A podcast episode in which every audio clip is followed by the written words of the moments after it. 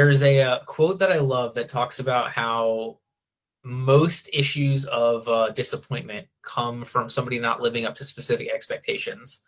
And really, from that, what I've always gathered is that it's not necessarily so much what we do or how we do it, it's what somebody expected out of us versus what we did. And that's why I heard Bill um, touch on this at Max LawCon a while ago and really wanted to dive deeper this in this with him about how to set client expectations, especially for a northeastern family law firm. I mean, what better client expectations can you get than Bostonians dealing with some family law stuff? So, for those who don't know Bill Farias, Bill's the founder and CEO of Farias Family Law, a divorce and custody firm in Massachusetts. Started his legal career as a prosecutor, then practiced criminal defense, and later committed exclusively to divorce and custody work. As of uh, just over, uh, I guess, just under two years ago now, in 2020, Bill started that transition from lawyering to focusing on building his firms. So now he loves working on the marketing, sales, management, and otherwise optimizing his client services, especially when it comes to helping his team set the right expectations that they can exceed over and over again. Bill, thanks for being with us today. Thank you, Jordan. It's uh, a pleasure. I hope you feel that way at the end of this. just, just kidding. Um, You're right, Red so, Sox fan, so yeah, we're good. There we go. All right, so uh, we'll dive into a little bit deeper with Bill's story, but before that, I want to talk about our last episode. Uh, last week, we had Amy Gardner on of Apochromatic, who talked about Do As I Do, the secrets to creating great leaders at your firm, especially you. So, Amy talked to us about how we become better leaders, but also how we identify better leaders in our firm. So, with that, though, Bill, listen, man, I got to, uh, you know, we always have the, the that similar story, the prosecutor, criminal defense, and then truly finding the area of law you actually enjoy practicing. Walk me through a little bit of that journey. Well, I am a, a very competitive uh, person, and I grew up playing a lot of sports. And I started to figure out that, like 99.9% of the people on this planet, I'm not going to be doing it on a professional level. And so I was looking for some other outlet for competition, and trial work seemed like a lot of fun, right? I mean, you win, you lose, um, th- there's competition and so I started reading about it, learning about it, and of course, a, a lot of the a lot of the material out there was about criminal work, and so I became interested in criminal work. Thought that that was what I was going to do uh, for a career, and so my thinking was that if I prosecute for a couple of years, I get a ton of experience. Uh, I mean, at least in Massachusetts, you you literally just get thrown into a courtroom with a number of files, and you just try case after case. And so that's what happened while I prosecuted for a couple of years. Just got a ton of experience, got comfortable in court, and so the plan was to transition to criminal defense, already be comfortable doing trials and litigating overall. And so I did that for a while, started picking up some family law cases, and just gradually became more interested in family law than criminal defense. So I just kind of dwindled down the criminal defense practice. Took my last case about two years ago. And that was about the time that I, so those two sort of events happened at the same time where I stopped taking criminal cases, mainly because I wanted to really leap all in into building the firm. And I knew that it was just going to be difficult to do both. And so I made the transition and um, I'm very happy about it.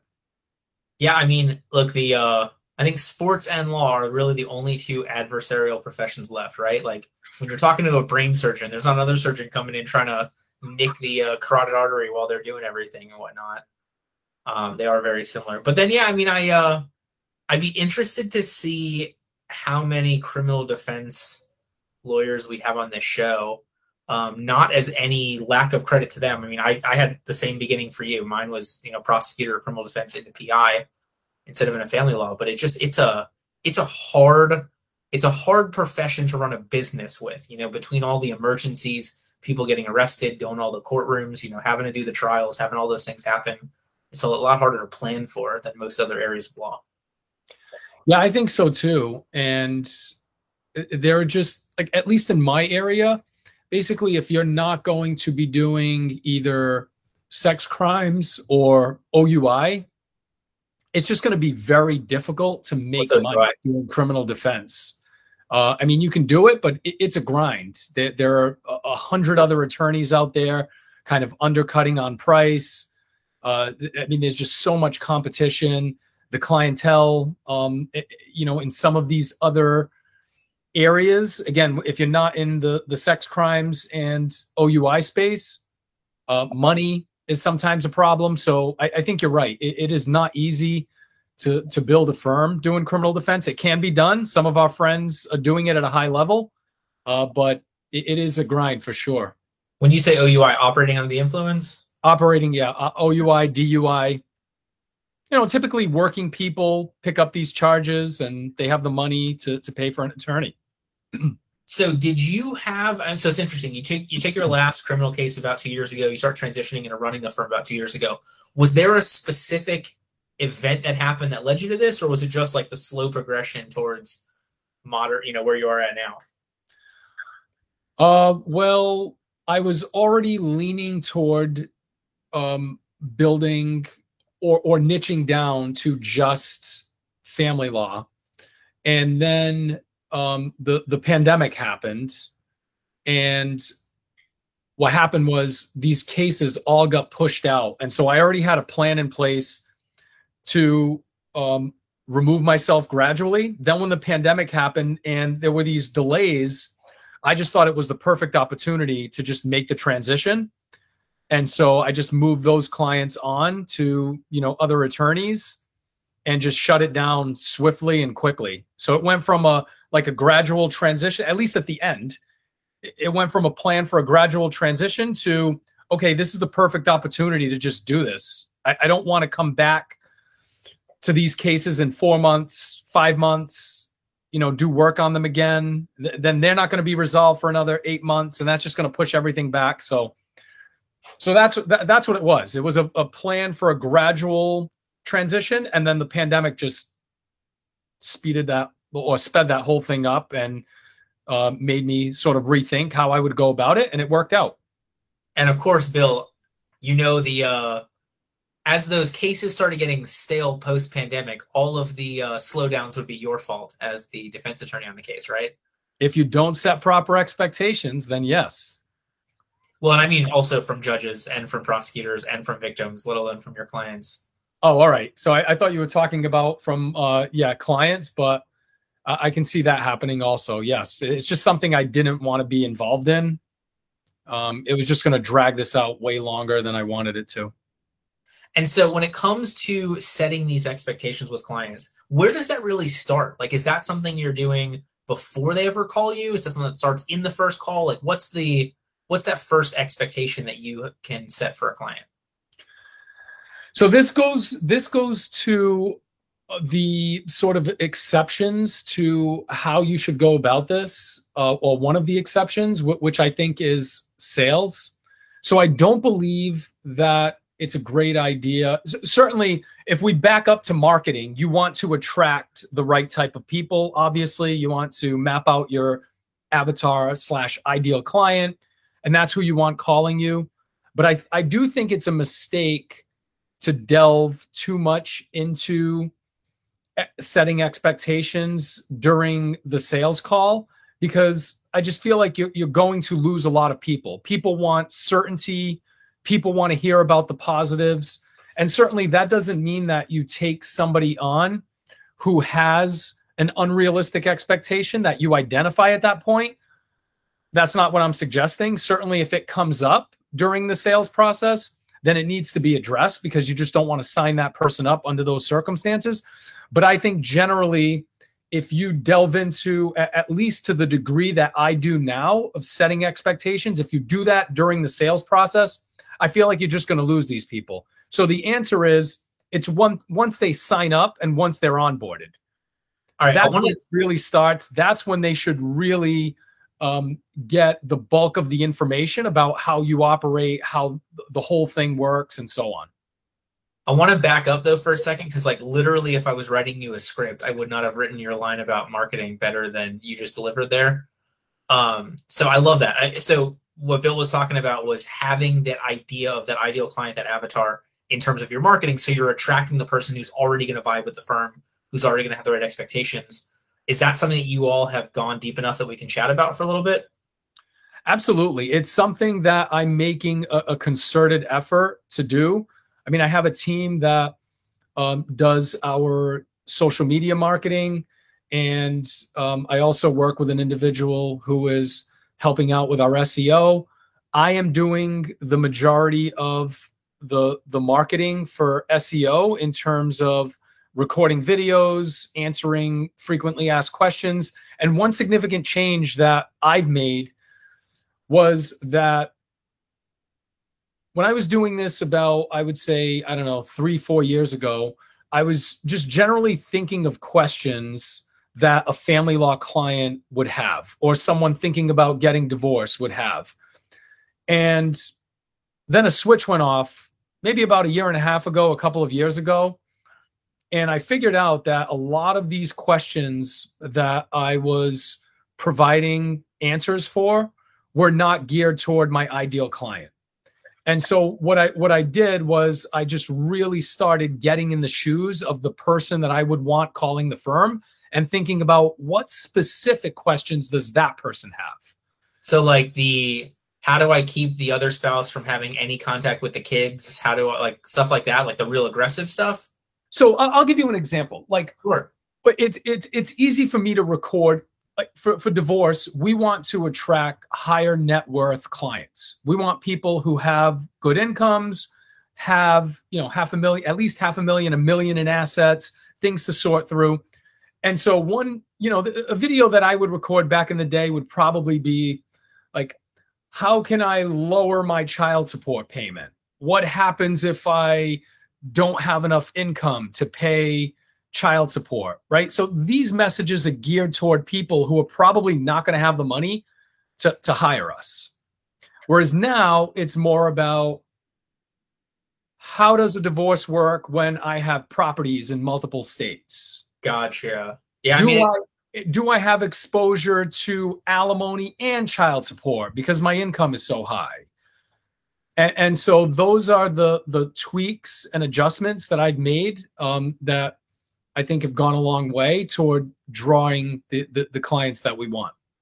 And I will tell you, as as smart as that is for every area of law, it's that much smarter for family law because you're literally splitting up all these assets. And there are so many of those cases where there's just, you know, not enough to go around where there's, you know, a $150,000 in assets and $500,000 in, in debts.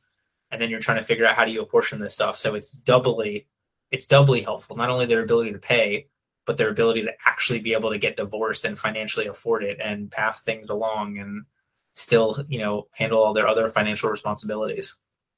Yeah, and you just don't want your sort of intake unit clogged up with cases that you're not going to take, right? Those are resources that you have to use to screen those out, to weed them out, to refer them out. I mean, referrals okay, but generally, obviously, you want to be attracting the people who are going to hire you. And so that's a shift that I've made. I guess you can call it relatively recently in the, in, in the last couple of years. Yeah. Not that I wasn't not that I wasn't asking these questions and producing content uh, that was targeting that clientele before, but now I'm just more narrowly focused and I'm not doing it as broadly so that I'm not attracting all these other leads that we don't want. So then when it comes time to that sales call, you're talking about kind of limiting the expectation setting there. Are you breaking up the expectations between like the results of the case versus the experience they can expect to have with the firm? Uh, are you talking during the sales call? Yes. Well, the sales call is mostly is is mostly focused on and we've done a lot of work. I mean, granted, we we still have work to do on sales, but we did a lot of training on sales and I revamped that whole unit relatively recently. And so, number one, it's about listening, right? Especially family law clients. They just want someone to hear their story. I'm sure, well, it's like this in probably all practice areas, but especially one that's so emotionally driven. Right. These people just want an ear. And so, number one is after you have figured out that this is someone who um, would benefit from your services and is an ideal client, it's really just letting them talk and active listening and empathy.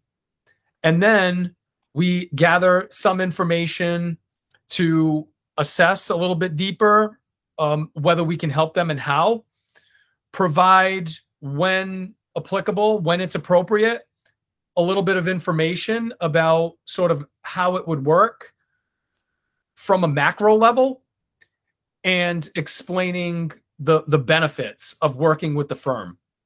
So this is what you would get signing up with us. Here are the main you get great communication, you get experience. Here's how many cases we've handled. Uh, here are the um, here's an overview of the reviews we have online. Uh, here is what the legal team would look like. So it's really kind of on a macro level explaining what the benefits are and, and how it works. But we don't get a lot into the the details or the weeds of how it's going to work and what they should expect. Again because i just don't think it's the right time for that. I, I totally agree. I do like the one thing i would add to that I'm, I'm sure you do this is like the accessibility. You know you can expect the phone to be answered 24 hours a day or from 8 to 6 or whatever the hours are and if not, you can expect us to be called back in a certain time. I know you touched on that, but I mean, I think that's a huge expectation that you can set early for clients, assuming you are actually going to answer the phone or going to call them back in the timeline you tell them. Absolutely. And that goes under our communication. So there, there are like five sure. topics that I hit. So that's communication, right? It's really easy to contact us, and uh, there's always going to be someone here for you. Um, and so I agree with you 100% that they, especially dealing with law firms that are notoriously bad at that, terrible at that, that's something people want to hear at the outset. And so as you transition into, you know, this onboarding process, as you start at that point, correct me if I'm wrong, you're then starting to set some expectations about the results of the case with them. So that's when that's when we really get into um, the the details of what they can expect, including results. And of course, it's going to come up at that time because you're helping these people plan, you're setting goals, and naturally, people want to hear, you know, how do you think this is going to turn out?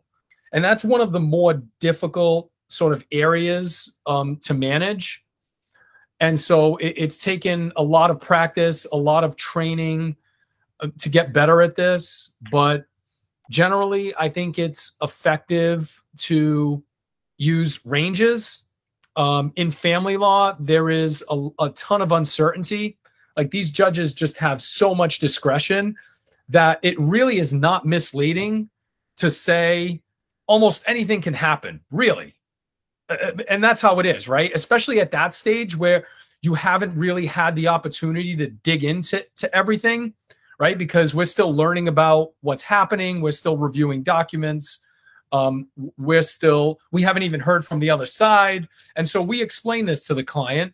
Uh, so when they want some type of prediction, my staff knows to stay as far away from that as possible. Obviously, if something is black and white, then we're going to give them some idea of what they can expect. But we try whenever possible to avoid predicting because it just doesn't work, right? I mean, inevitably you're going to hear something else from the other side. Like family law is so nuanced and there are always two sides to the story. So it's very dangerous to listen to a client for know, even even a, a full half hour, 45 minute hour session and say, okay, here's what I think is going to happen in this case. It's a bad idea they're always going to remember the the parts that are most optimistic and favorable and they're going to forget everything else and they're going to hold you to that and if you're short of that even a little bit short of that they're just not going to be happy I think that's where um, one of the best things that you get to kind of hang your hat on there is the law, right? Like the law, there's a whether it's a presumption of 50-50 time sharing, whether it's a um, whether it's from PI, you know, uh, some of the definitions for what is and what isn't bad faith. If it's criminal defense, you know, you can talk about some of the maximum penalties. You can talk about an experience, you know, either with that judge or with those charges in that county. But you're right. I mean, you do always have to have to uh, put the the lawyer it depends or the caveat on it about the uh, the ability to go above and beyond whatever the rules say in whatever circumstances. Yeah, I agree, and I think it's really important to sort of pair that with um, and and to add to that the steps that you're going to take, like to keep them focused on positive things that you're going to be doing. Um, like we call the family law courts here the Wild West because like anything goes. Like we, any family law attorney will tell you they've walked into court with cases they they thought would be a slam dunk and just walked out like what just happened and the opposite right and so i um utilize that to help clients understand the the nature of this practice area but also reminding them that we do have a solid plan in place right? It's not just telling the client hey we have no idea what's going to happen. Let's just go see what obviously that that's going to instill no confidence and they're going to be regretting paying you a retainer. So you have to remind them of look here are the steps that we're taking.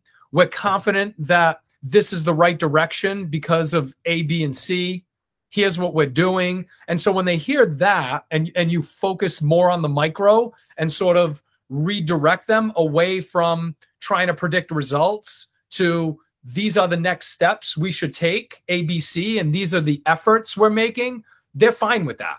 They're not going to go back, oh, but I want to know. No, because now they know you're doing the work for them and you're moving them in the right direction. And at the end of the day, that's really what they want.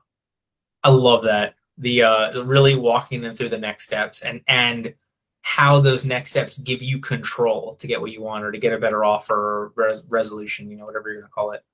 Um, where do you like? I want to phrase this question the right way. To to some extent, you know, turning clients down is somewhat of a luxury, right? Like if you really need the money, you put up with a lot of stuff you shouldn't put up with, and sometimes you end up in a worse situation by those means. So for that firm owner that maybe isn't as established as you are, hasn't built this team, what insight would you give them on, you know, if they're struggling in that moment where the client wants obviously not an unethical promise, but like if you know the client wants a little bit more certainty than you feel comfortable giving, how do you make the decision on, you know, giving it, not giving it, firing the client immediately? Like what's that thought process? I think it's really uh at least at the outset, it's really a gut feeling about whether you're on the same page with the client. And so if you have a conversation, because a lot of the, I mean, most of these people haven't been through this before. And most people are reasonable. And so if you have that conversation with them and say, look, this is how it really works, and, and this is what you can expect, and you get the sense that they're in agreement with you and they trust you, then you sign them up. If you have that sort of nagging feeling, either because of the follow up questions they have or just the position that they're taking, that they're not going to be comfortable with it and that it's going to be an issue, I think, regardless of where you're at financially, you have to cut bait because it's going to be a problem. It, it's going to result in headaches, um, probably bad reviews, maybe bar complaints. And so, um, as much as possible, you want to be assessing that thoroughly at the outset. Again, when it comes up, if it's if it's obvious that there's an expectations problem, I think you have to be pretty confident that they're good with it and that they trust you. And then from there, if you get that feeling and the issue comes back up, that's a serious red flag, right? Like if the next conversation or the one after that, they're going back to that, obviously that's a sign that you're not in alignment and that's the next best time to cut bait and let them go. Yeah, I want to. Uh, so a mentor of mine shares a story that I think is so on point. So he's like six months into opening up his own firm. It was actually it was uh, family law, and has a client come in. You know, talks to the potential client, gets exactly what we're talking about here, kind of that uneasy gut feeling. Um, and so he throws out the the FU number, right? The the twenty five thousand dollar retainer with the raised fee. Client's like, yeah, sure, no problem and he's like, all right, you know, uh, give me, let me, let me type something up. Let me go through this, whatever. And it, that was on whatever it was Thursday or Friday. So client calls on Sunday. Hey, like, where's the thing? you know, come on over. I want to show you some stuff. I'll give you the check, whatever, and just gets that feeling of something's going to be wrong here. Ends up turning the client down. Client goes to another attorney in town who, at that point, more experienced, known to be a very good lawyer, goes through the case over two years. That attorney bills who knows how much. Case is over, files a bar complaint, gets all their money refunded, and the attorney has to take a 50 hour client uh, management seminar or whatever. So here's a you know two hundred thousand dollar windfall windfall or whatever it is going right back out the door plus having to spend a whole week on learning this stuff from the through the bar. That's exactly why you need to make the right decision and and go with your gut sooner rather than later. And I know sometimes it, it can be painful financially, but I think you have to remind yourself that there's the potential for it to be a lot more painful. And that story is a perfect example. And so, what we've done beyond that is once a client is onboarded, we actually have a flagging system. So, if issues come up, we've actually been doing this in Lawmatics where we have a custom field for red flags. And we have just like any red flag you can imagine um, is listed on there. And so, give us what are some of the most common ones? Um, so there are financial issues, like if someone is not paying the, the retainer, right? It might be a messy case. Um, we need them to for them to replenish the retainer. They're not getting back to us right away. We have um, questions about misrepresentation, right? That's a big one. Even if it's not an outright lie, if we start to suspect that there isn't transparency and they're not telling the truth, that's a pretty significant red flag. Um, we have negative feelings toward the other parent. That's a big one, right? Like unresolved emotional issues that are going to impact this person's ability to be rational. That's another one. So I think those are probably the, the most common ones. I'll I'll throw a, I'll throw my favorite one or maybe least favorite one what answer is going to be better for my case? That's my favorite. That's my favorite, least favorite, whatever, however you want to call it. Because like the truth is going to be what's best for your case. Because I promise you, you're not going to hold up whatever stupid lie this is, and it's going to come out in the most inopportune moment. Uh, but also, that's a much longer conversation about you know honesty and attorney-client privilege and yada yada yada. So, so this is why we've had to kind of um, beef up the onboarding process with material about exactly that topic, which is transparency, being honest with your attorney, and helping, of course, making it about them and helping them understand how badly it can hurt them if they don't do this the right way and if they're not transparent with us um, and what it can ultimately cost them. But that's part of our onboarding now is we don't assume that people you know because people they always say like family law can bring out the worst in people. Divorce can bring out the worst in people. They feel like they're backed into a corner sometimes. And so people can act out of character. Um, so i'm not going to assume that these people are going to handle this properly. And so especially in family law where you have financial disclosures that, that are so important and issues involving custody we give them a lot of material on just how important this is and why when we onboard them. So they know that if there is an issue during the case, we might just let them go because they already sort of got a warning on onboarding. So if they're going to make that conscious decision to, to misrepresent, then they're out. And look, the best or worst thing to happen, I, I'm holding up my phone for anybody listening to the podcast. This is the great equalizer. You know, you telling your attorney about how uh, difficult it is for you to live your life and you'll never find somebody else. And then there's surveillance video of you with a uh, you know with a new significant other or you telling your attorney that you can't carry anything and there's video of you you know lugging around some 30 pound weights and in your garage and whatnot like assume uh, you're being watched assume yeah. that every single text message and email that you send will end up in front of a judge and hey, uh, you know, maybe this is too soon, but if you're Alex Jones, it, it certainly will for that uh, two year period. What could a not, disaster! Could not could not ask for a better person for that to happen to. Although unfortunately, I think his attorneys will end up bearing the brunt of uh, so much of it. But we'll see what goes on there. Yep. All right. So what are I'm sorry. No, I just said agreed. Oh. So what are some other times to set the right expectations or the right expectations to set with clients? Like walk me through some of that stuff and then I want to transition into what it looks like when you've set the right expectations.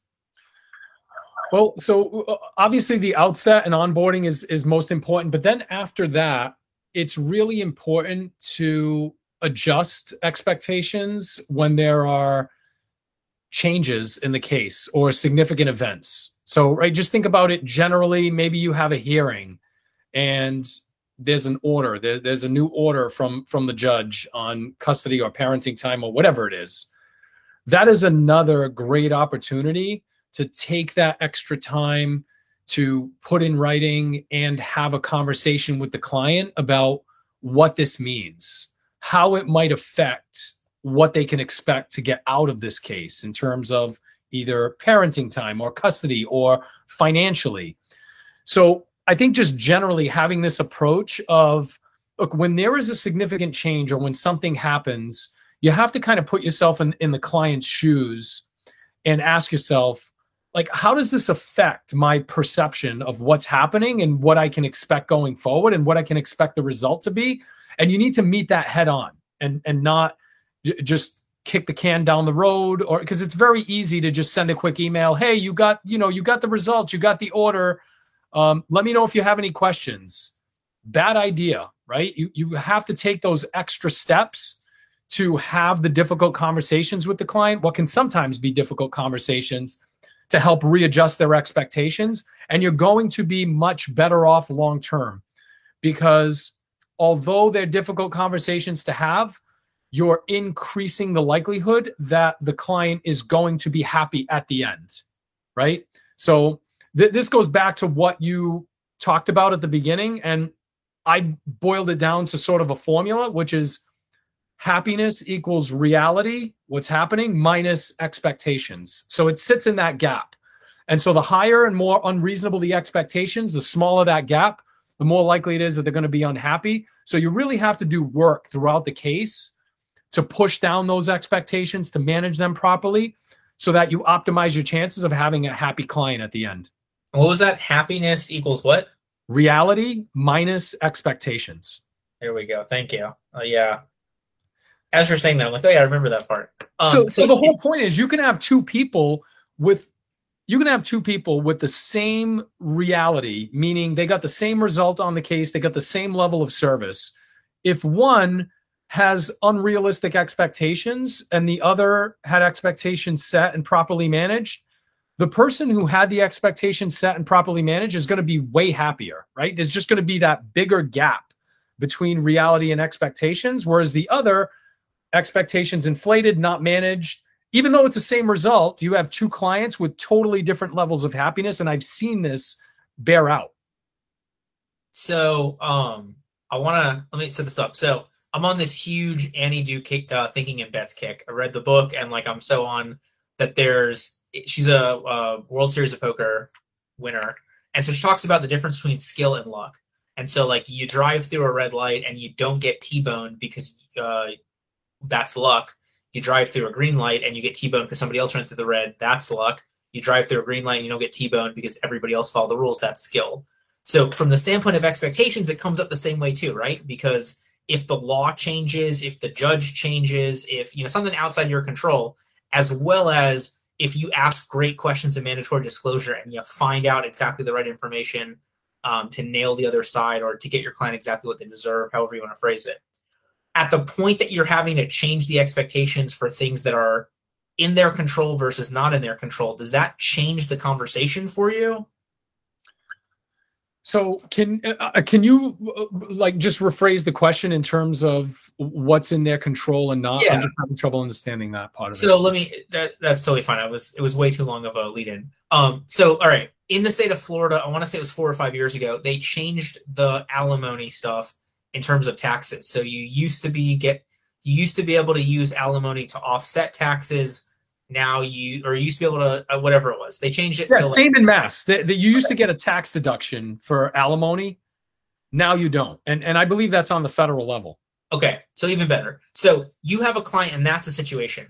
There is nothing that you have done differently to change the case. There's nothing that's your fault. There's a law that's going to change this thing. And it, look, for some people, it was hundreds of thousands of dollars in a difference. Is that a different way? Like, do you have a different conversation on that versus they lied to you and it gets found out in a hearing and now the results look different? That was something that was in control? Or does do you have the same conversation with them when the expectations have changed, regardless of if it's their fault or not? Yeah, I think it's just generally anything that could potentially impact their happiness with your service or their perception of the value they got, you need to be having those conversations, right? Whether it's something that they control or it's beyond their control. If it's going to potentially impact the end result or even their journey, I think you need to have that conversation with them. Okay. So, any other tips, tricks, insight on setting the right expectations, and then we'll move on to how you know you're doing a good job with this, like the transformation at the end of it. Well, I, I um I broke down sort of some areas to target, some sort of topics that I think are worth covering in the onboarding process. And those are just quickly operations. I think it's really important to explain to these people at the beginning how you run your shop, exactly how it works, right? What time you open, what time you close, what times people are accessible to them. Can they expect emails on weekends? Uh, what's the turnaround time for A, B, or C? So, just generally how you operate, I think, is really important to explain to them up front. That's the source of a lot of frustration because people pay a lot of money generally for attorneys and so if you're not going over this information with them at the outset, again, they're going to set their own expectations. And those expectations are probably going to be high because they're paying pretty good money. So talk about your operations, talk about how you run. How you do it is not as important as educating them about it and them knowing up front. Another one. Wait, hold on. I want to jump in before you go on. And look, if your if your firm is not accessible 24 7 you will get clients that don't hire you because they want somebody who is but that's better than them hiring you and then blowing you up on the weekends when you don't want to be accessible and then filing the bar complaint that you said you'd respond on saturdays when you don't and then writing the bad review that you didn't get back to them at four o'clock in the morning on a sunday. So like you know live live your truth but also let clients know what your truth is to say whether or not they want to be on board with it Exactly. Don't assume they know. Don't assume that the hours you have up on your Google My Business page is enough because it isn't. That's not going to give them the info they need to know how best to work with you. So put in the work up front and teach them. And you're going to avoid 95% of the problems that way. Um, and lawyers, hold on. I want to give one one tip to our lawyer listeners. You can schedule send on your email. So if you get like I don't know, you get in I, me, I, I, blew two tires on uh, driving a, about a year, a little a year and a half ago, and I was sitting there on the side of the road for four hours, and I was like, you know what? I'll go through some emails, but you can schedule send those for Monday, so the client doesn't expect you to respond on a Saturday at eleven o'clock in the in, you know in the afternoon, in the morning, all the time. Um, so there's ways where even if you are working, you can set the right expectation for clients based upon when the email goes out, based upon when you respond to the email, based upon you know when you set your automated follow-up to happen whether it's you know at eight o'clock or within business hours or whatever. That's a great point because you're, you're communicating to them hey i'm available at this time. And if that's not what you want then certainly you shouldn't be doing it and you should utilize those tools. Um, another one is time frames and th- this is another common sort of area um, that uh, people have problems um, with is explaining to people what they can expect in terms of first of all how long the process takes how long certain events during the, the process um, or on their journey how long those take um, what the turnaround time for example might be for uh, a judge to issue a decision um, how long you can expect it to take um, for the other side to respond to something and so on and so forth. So just think about time frames these people have no idea. And again, if you're not talking to them about it or giving them some material, like we're doing more videos, diagrams, sending that over, giving them the educational material, it's accessible. You're much less likely to have complaints and upset clients if you explain the timeframes. And lean into again the uncertainty. Hey, when you're working with a government entity, when you're working with the courts, we have no control over their response time. So here's what we've seen. You might get it in 2 weeks, you might get it in 2 months. We've had it take as long as 4 months. And so these people are not shocked when it takes forever uh, for something to happen or for them to get something. You're giving um, me uh you're giving me family law PTSD. So in my uh my legal career, I want to say I did 8 family law hearings, which for me was like 7 too many. Um one of them though, we do this hearing on Thursday and literally the, that Saturday was the Pulse shooting. So like I live 2 miles from Pulse in Orlando. The courthouse is maybe a mile from it. And so of course Monday morning my client's like when can we expect the you know the order on our thing from Thursday and I was like I don't know, man. Like, there's 50 people that just got murdered in Orlando over the weekend. It's sort of a big deal. Like, let's give the judge two weeks before we.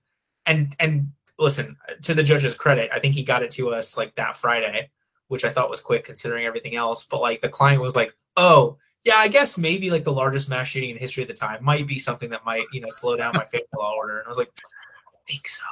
Absolutely. But you know, this is this is applicable to other practice areas too, right? I mean, I remember doing uh, criminal work, and it, was the same principles. It was just uh, a lot of uncertainty, and you need to be just comfortable leaning into that and not feeling like you have to have all of the answers and that you have to give the client certainty all the time.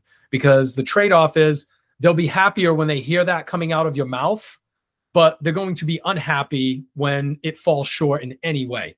Totally. So, the, the so we talked about time frames the process overall. So just think of it as the, the whole client journey from start to finish. Like this is how this whole thing works. This is what you can expect. Um, costs, I think, is super important. Lawyers hate talking about money. And it's so important upfront to explain what your policies are, what's acceptable, what isn't, what's what's the range of possibilities in terms of what they might pay um, have these conversations up front, give them the material up front. Um, and then we already talked about results. So those are the areas that that I would target. The uh, I'm, I'm channeling the the Marco Brown rule number one, get paid. But seriously, like it is amazing to me how many like it's family law, right? And I figure 95% of family law attorneys are going to bill hourly how many clients are going to be like, wait a minute, I thought, you know, the 3,500, I thought that covered everything. And you're like, no, that was just the initial retainer. Um, no matter how many times you say it, no matter how many, no matter the fact that they signed it in the contract, no matter whatever else, you're still going to get that. So I love being so, so specifically over the top with the financial expectation. Absolutely. All right. So we've got a, let's call it a little bit less than 10 minutes left. I want to talk about the transition here, the transformation, right? So if you've been setting good, if you, let me rephrase this. If you have not been setting good expectations, you have that complete litany of client feedback between, like you talked about, the exact same result being happy or not based upon what they expected. But as you start setting better expectations and as you start exceeding those expectations, what does that look like? Like, what's the transformation that the law firm owner sees when they know that they're nailing this issue? I think the bottom line is although you should certainly always be striving to get better, to provide better service, to get better results for clients, the, you, you start to see that the results don't matter as much because the clients get the education up front about what's possible and they don't have these inflated expectations.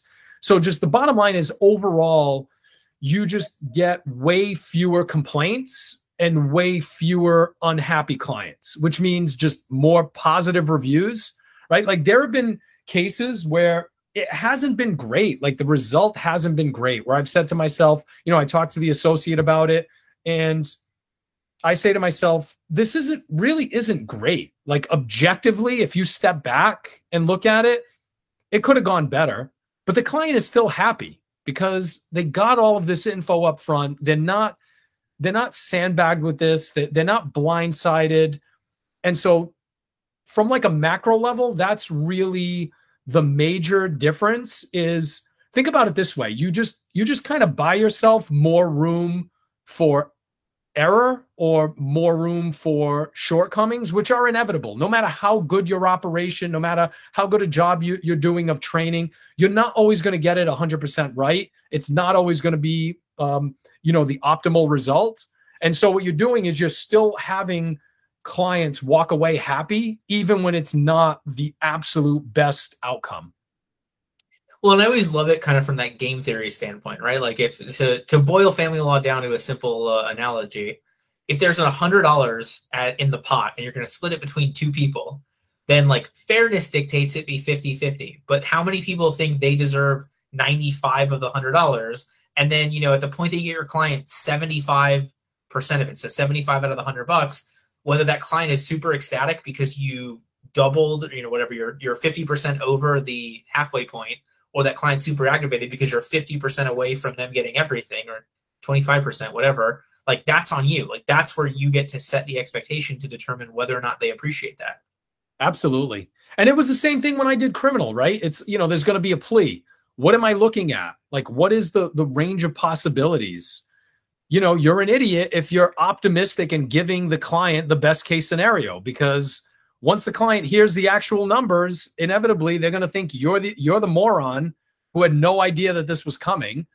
Um, and so again, I think this applies to to many practice areas. Wh- wherever there's this sort of uncertainty, wherever there's uncertainty, and and that's in a lot of practice areas. That's why people hire lawyers. If there was so much certainty, um, you know, outside of like transactional practices, th- th- this is a, a very common issue.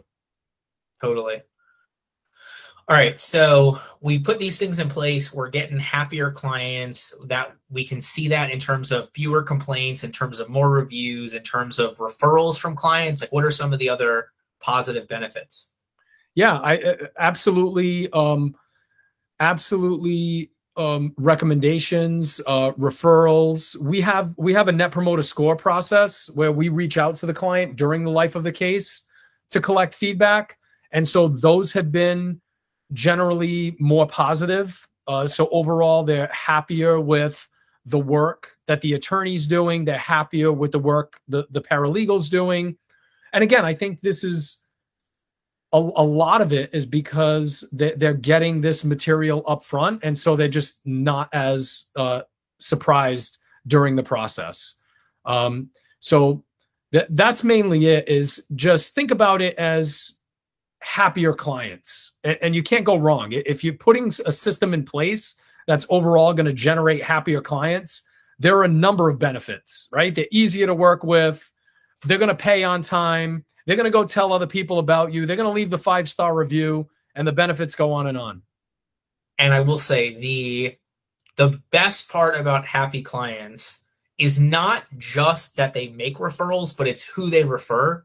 Because like you have those moments where you know, your client's like, oh my God, Bill and Bill's team responded to all my emails within 24 hours. It was amazing. They did, they really explained this to me. So when that person's hiring and when they get to that case where you have the hearing on Friday and they're freaking out about it over the weekend, they can sit back and be like, well, you know, like my friend so and so said they'll get back to me soon. So I should expect, you know, something from them on Monday or Tuesday. I don't have to worry, you know, I'm not uh I'm not losing my mind. I'm not blowing the firm up over the weekend, things like that. Like you really get a better, like it, it snowballs into a better and better experience. Absolutely.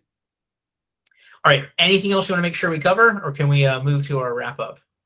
No, we can wrap it up. I think uh, I think we we hit on everything.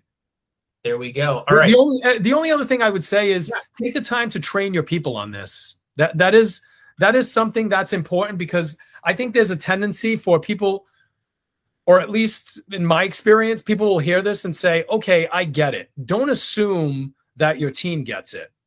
Because again, a lot of this involves uncomfortable conversations, and people generally want to avoid that. Even the best workers, the best teammates, who likes to have uncomfortable conversations?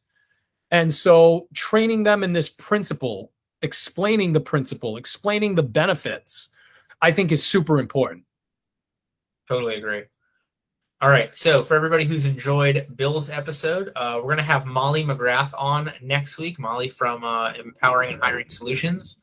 Molly's going to talk to us about quality versus quantity, growing your team's skills. So, in essence, how do you not just have personal growth, but how do you get everyone on the team to personally grow in their skills, in their abilities? And then, obviously, if you do that, then you get exponential growth towards the company.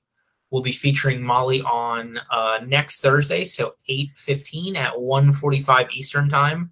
So uh, about an hour and a half sooner than you watch Bill's episode, you can hear Molly share how you grow the skills of your team members to exponentially grow the whole firm. That being said, though, Bill, for anybody who's been listening to the last, let's call it 55 minutes of this, if they remember nothing you said except what you're about to share now, what would be your biggest piece of advice, your most important takeaway to help other lawyers be the exhibit A of a successful lawyer such as yourself? Setting and managing expectations will exponentially increase your client's happiness and just improve the overall quality of your business. And so take the time to work on onboarding material for clients, be creative, get it in writing, record videos, create some charts, make sure that these people get the info they need up front so that they know what to expect. You'll have a happier client. And also make sure you train your staff on it so that everybody's working in sync. And dude, I I freaking love what you talked about right there. Um make people are going to it's going to impact people differently in different formats. So have the Q and A and blog post, but like Bill said, have charts, have it in video, have have it in a couple different ways, even though it says the same thing. Because you'll get people that want to be visual learners, you'll get people that want to look at pictures, you'll get people that want to read, you'll get people that want to follow the video. Um, and from an SEO standpoint, you also get the content among you know all of that stuff. So you can there's added marketing benefits there too. All right, cool, man. So for anybody who's been listening to this and watching this, who wants to learn more of your wonderful wisdom, or maybe who has a family law case in Massachusetts they want to send your way, what's the best place for them to get in touch with you? So they can just email me at bfarias at fariasfamilylaw.com. And I'm also on the social channels at Farias Family Law. And for anybody who is watch who is listening to this, not watching, it's F A R I A S, Farias, F A R I A S. Cool. Thank you so much, Bill. And thanks to everybody who is watching and listening. We'll see you back next week for Molly's episode.